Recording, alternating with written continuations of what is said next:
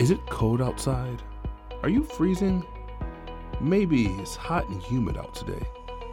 Boy, a nice, cool, refreshing drink would be lovely right now, wouldn't you say?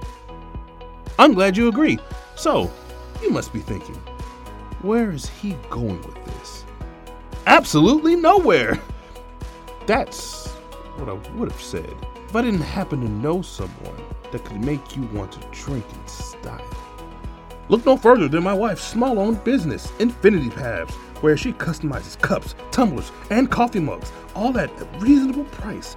For more information, please visit and follow her on Instagram at infinity underscore paths, spelled I N F I N I T Y underscore P A T H S.